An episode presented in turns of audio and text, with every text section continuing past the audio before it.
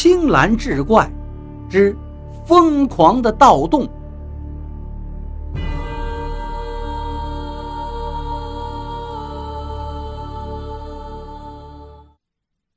书接上回，天快擦黑的时候，冯觉开着农用车带着小翠欢天喜地地回来了。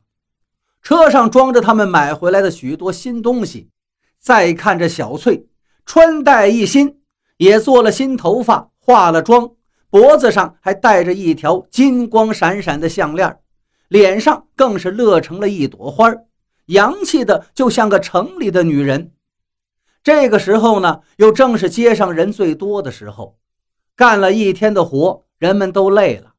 女人们在门口一边摘菜，一边拉着家常，男人们聚在一堆抽烟，聊聊当下的收成，再说说接下来该种什么，其实也是在交流种地的心得。二赖子呢，背着个手，假装大大咧咧地从街上走过，实际上是在偷眼看街边的女人。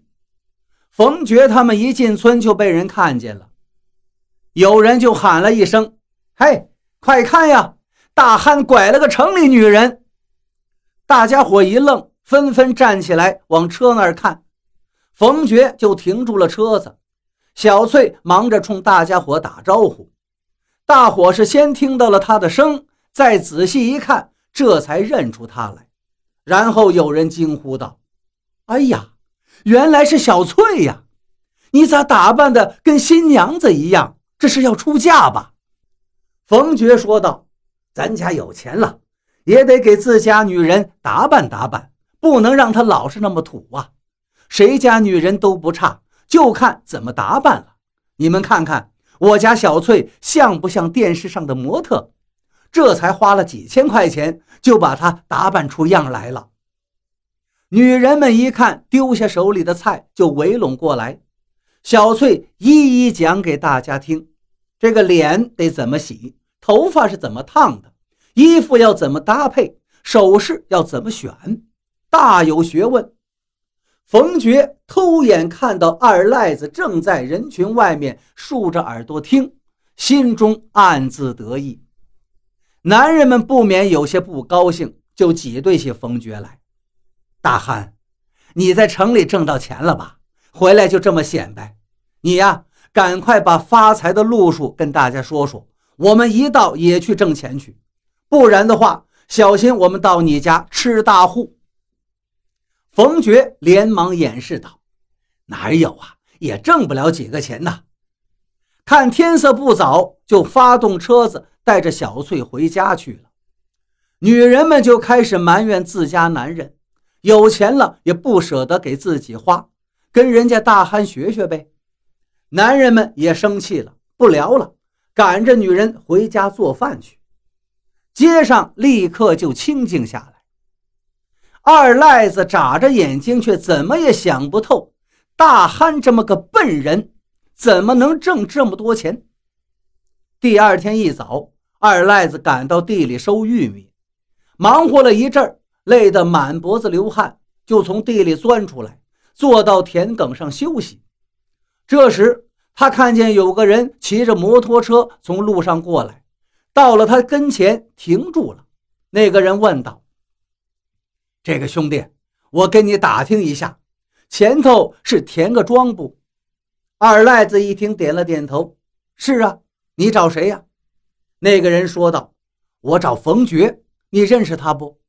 二赖子一听来劲了：“认识，那是我表侄儿啊。”那个人一听这二赖子是冯觉的表叔，慌忙下了车，掏出一根烟递上，满面堆笑道：“啊，表叔啊，那我得请您帮个忙。”二赖子抽上了烟，大大咧咧地说道：“你说吧，啥事儿？”这个冯觉不听别人的话，他就听我的。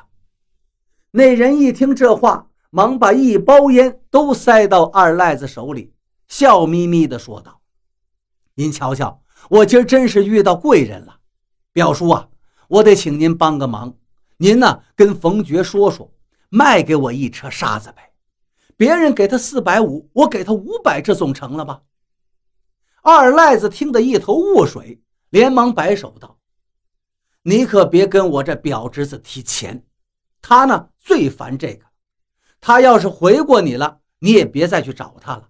这个人很犟，回过你了就不会再吐口。这样吧，要不我就出面帮你说说，他总得给我个面子，是不是？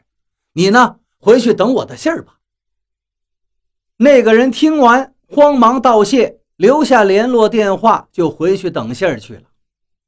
见那人一走，这二赖子可是琢磨开了，这个人要找这冯大憨买沙子，可是从来没听说过冯大憨卖沙子呀，五百块钱一车，这价儿可够高的。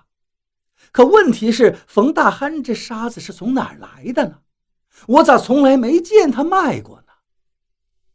二赖子家的地离冯觉家的地不远，这一会儿呢，冯觉也正跟小翠一起在地里收玉米，二赖子就凑了过去，把冯觉喊了出来，递给他一支烟，嬉皮笑脸地说道：“兄弟，我问你个事儿呗。”冯觉没好气儿地回他：“啥事儿？”二赖子说：“我听说你还倒腾沙子呢，真的假的？”冯觉一听，慌忙掩饰：“我倒腾个屁呀！你别听谁胡说八道。”说完又钻到地里干活去了。二赖子眼里可不揉沙子，他从冯觉那慌乱的眼神里能看出来，这事儿可能是真的。可是这冯大憨从哪儿来的沙子呢？二赖子于是就留上了心。